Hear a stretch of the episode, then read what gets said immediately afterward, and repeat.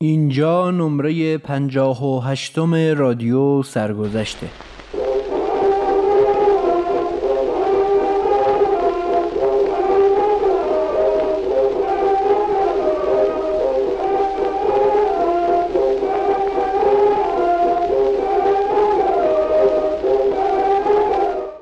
سلام من فاروق قادری هستم و در ادامه نمره قبلی در این نمره هم از موسیقی نظامی و سازهای اون از زبان روح الله خالقی خواهم گفت.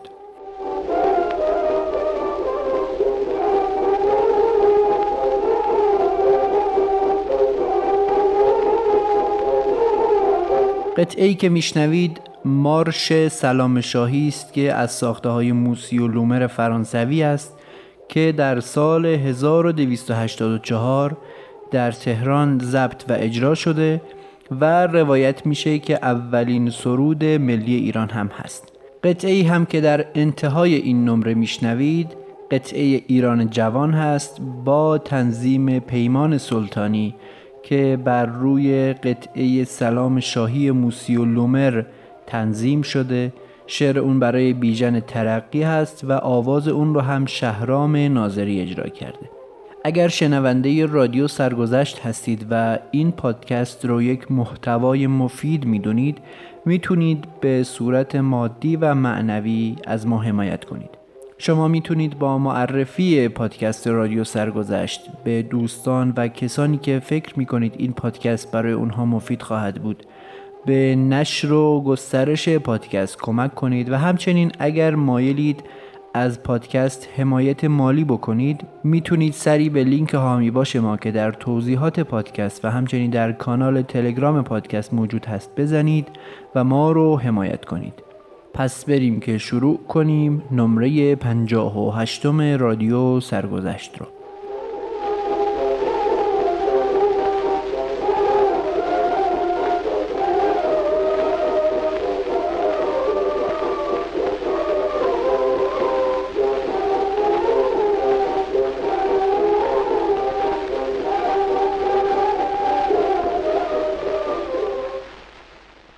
هنگامی که نقار خانه میکوفتند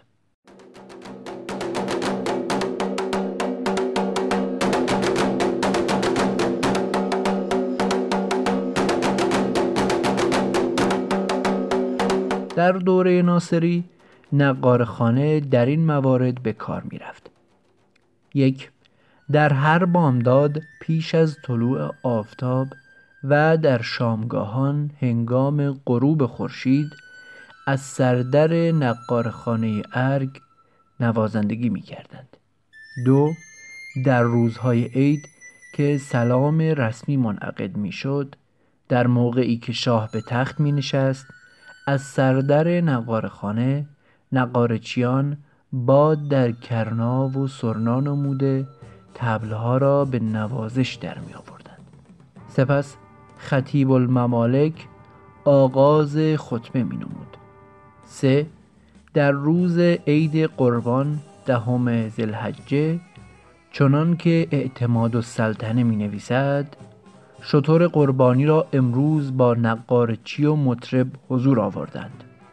از رسومات قجر است که شطور قربانی را با اسباب طرب می گردانند معیر الممالک می نویسد در عید ازها شطور قربانی را به حضور می آوردند صدای ساز و نقاره بر می‌خواست و از دور رقاسان چهل بند پوشیده و زنگ بر دست پایکوبان نمایان می شدند.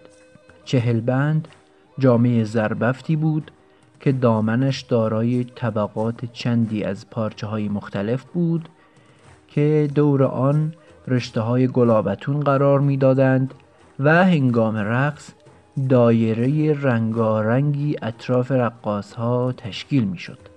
خطیب خان در جلو و نقارچیان در عقب روان بودند و چند تن نوازنده تارزنان و کمانچکشان و دفکوبان در طرفین حیوان می آمدند. نقارچیان کلاه پوستی سیاه با تاق ماهوت و یراق دوزی بر سر و نیم تنه ماهوت قرمز با مغزی سیاه بر تن و شلواری به همین رنگ به پا داشتند شطور را بدین ترتیب می آوردند و پس از زمانی نوازندگی و دریافت خلعت مرخص می شدند.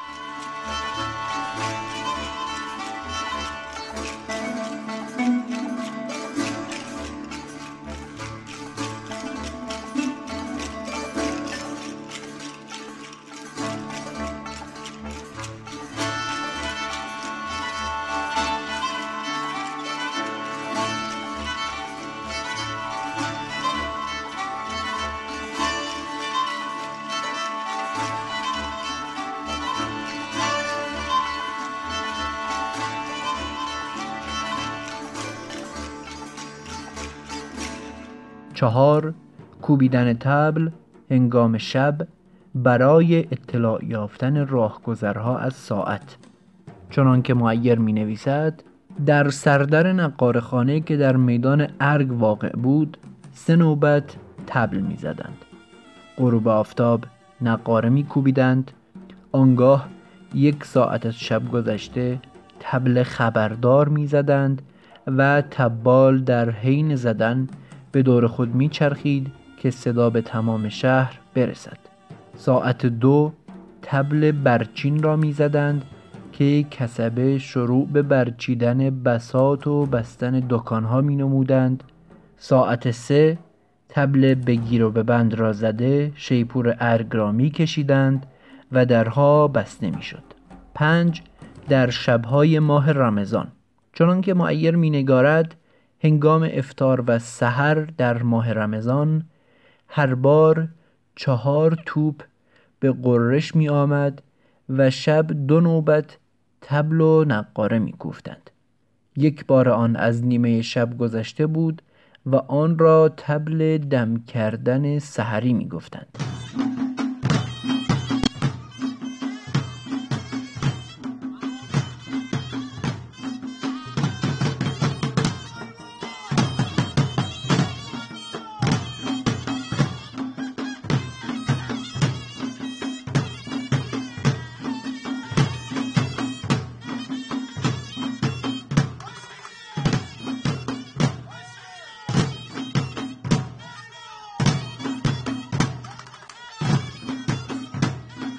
شش در روزهای اسب دوانی وقتی شاه سوار می‌شد تا وقتی به پوش سلطنتی می رسید شاطرهای اطراف و شترهای نقارخانه پیشا پیش آن به حرکت می آمدند. هفت در تعذیه تک دولت که در فصل مربوط به آن بیان خواهد شد. وفاداری نقارچیان به رسم گذشته. این آین دیرین که قرنها سابقه تاریخی داشت در سالهای بعد به تدریج از اهمیتش کاسته شد و حالا تقریبا متروک است. عبدالله مستوفی شرحی در کتاب خود در این باره نوشته است که عینا نقل می شود. وقتی که مشروطه تازه به ایران آمده بود بعضی مشروطه چیها که در ظاهر تجدد طلبی مانده بودند تصور می کردند که آنچه قدیمی است باید از بین برود. پاپی نقاره هم شدند و چندین ماه به این بدبخت ها که جز برپا داشتن رسم دیرین مملکت و استقبال و بدرقه فرد کامل نورانیت گناهی نداشتند حقوق ندادند ولی این آقایان که حقا باید آنها را بعد از این واقع آقایان نامید از دم در نرفتند و صبح و عصرها کار خود را بی گرفتن حقوق انجام دادند. آنها که در این بیمزدگی ها خیلی دو آتشه بودند و حرارت به خرج می‌دادند برای نقارچی ها پیغام فرستادند که عبس به خود زحمت می دهید و باد به سرنا و کرنا می کنید دیگر نه در گذشته و نه در آینده حقوقی نخواهید داشت. آقایان جواب گفتند ما برای افتخار و احیای رسم دیرین کشور مشغول کاریم و از کسی هم حقوق نمی‌خواهیم. اگر به ایوان سردر ارگ که محل نوازندگی ماست احتیاج دارید بگویید راه پله آن را تیغه کنند تا ما در نزد وجدان خود آسوده باشیم و الا تا این راه را نبسته اید ما از کار خود دست بر نمی داریم. خلاصه اینکه همین مقاومت چند ماهه آنها سبب شد که بعدها که قدری عقل به کله ها برگشت و این شوری های بینمک دست از بیمزگی برداشتند برای آنها حقوق برقرار کردند انتقال نقار خانه در دنباله این واقعی می نویسد رضا شاه هم اولین حمله ای که به اساس سلطنت قاجاریه وارد آورد تصرف نقارخانه بود که به وسیله انتقال محلان از سردر ارگ به سردر تازه ساز میدان مشق همان سردری که اکنون در خیابان سپه واقع می باشد این تصرف را عملی کرد و در حقیقت این علامت سلطنت را از مقر قدیم خود کند و به دسترس خود و تحت امر خیش گذاشت که توجه عامه را نسبت به اقتدار خود بیشتر جلب نماید. موسیقی قراولان شاهی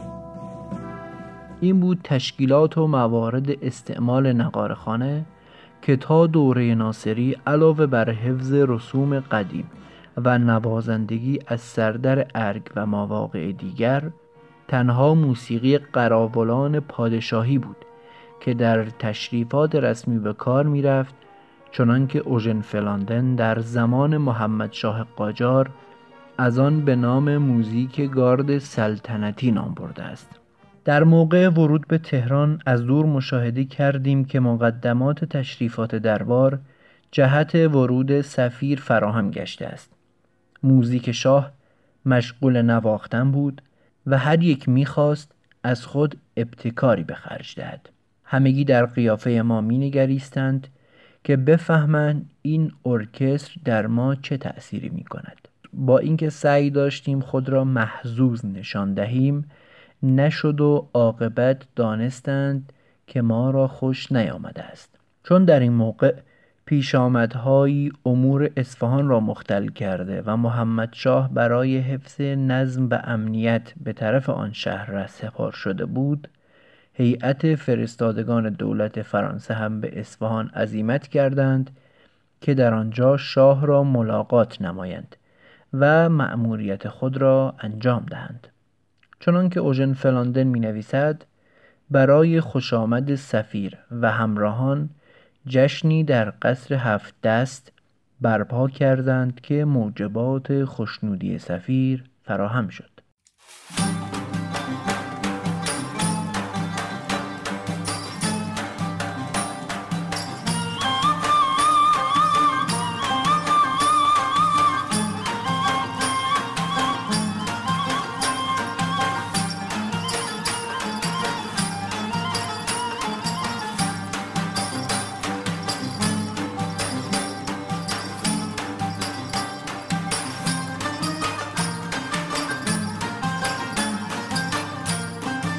در این جشن کشتیگیرها رقاسان بالای تناب و آتشبازی هم از جمله تشریفات درباری بود و شاه به سوی هر یک از صنعتگران مشت مشت طلا میریخت و بازیگران هم با جدیت کارهای خود را انجام می‌دادند.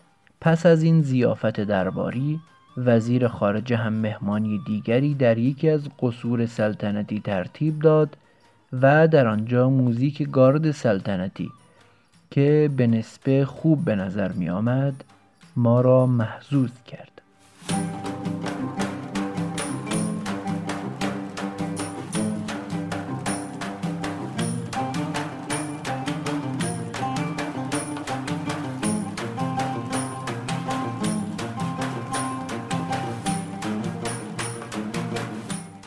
آلات نقاره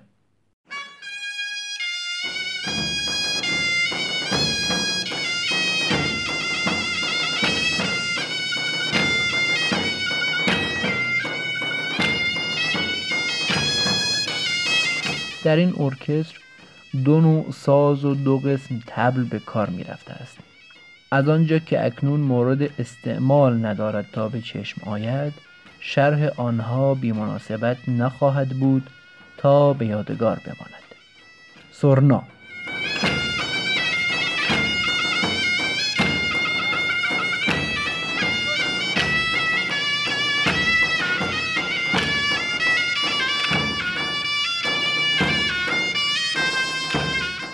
آلتی است بادی شبیه حبوا که مانند نی شش سوراخ در جلوی خود دارد و یکی در عقب زبانه آن مضاعف است که از دو قطعه چوب نازک به نام نیمهی و تبج ساخته می شود و دور آن را با نخ می بندند.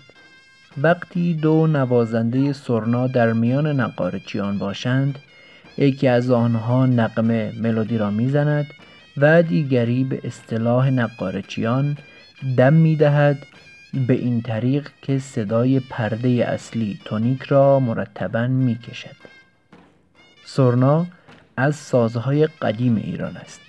عربها سازی شبیه به آن موسوم به مزمار یا زمر داشتند که لوله آن استوان شکل و پرده صوتش معیوب بود ولی لوله سرنای ایرانی مخروطی و صدایش بهتر است.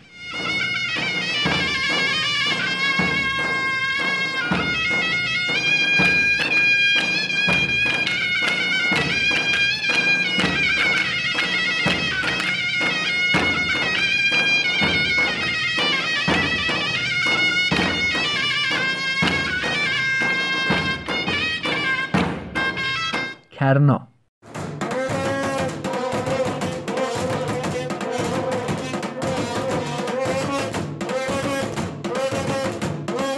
آلتی است بادی و بلند که صدای آن بم می باشد و چون سوراخ ندارد با انگشتان نواخته نمی شود بنابراین فقط برای دم دادن است.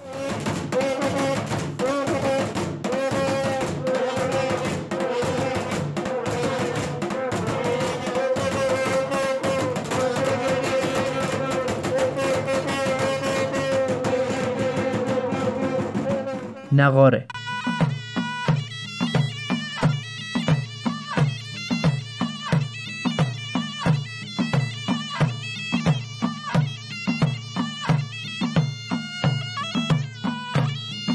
دو تبل کوچک متصل به هم است. یکی بزرگتر که صدایش بمتر است و یکی کوچکتر با صدای زیرتر.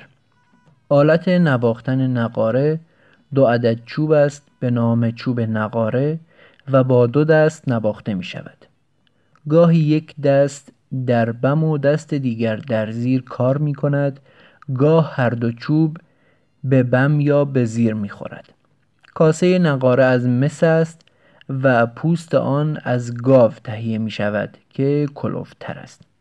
گورگه تبلیست از نقاره بزرگتر و پوست آن که نازکتر است از گوسفند تهیه می شود کاسه آنگلیست و با دو عدد ترکه نازک به صدا می آید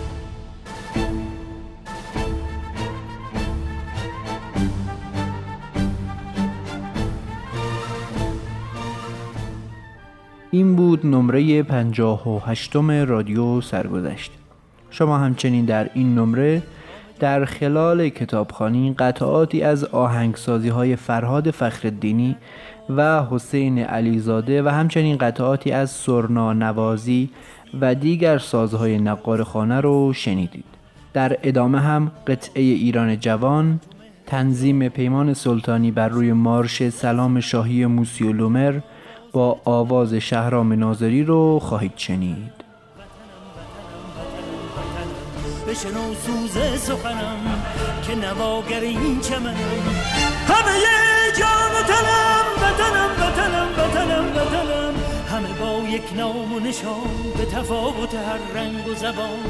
همه با یک نام و نشان به تفاوت هر رنگ و زبان. همه شاد و خوش و نقم زنان ز سرابت ایران جوان. به اصالت ایران کهن ز سرابت ایران جوان.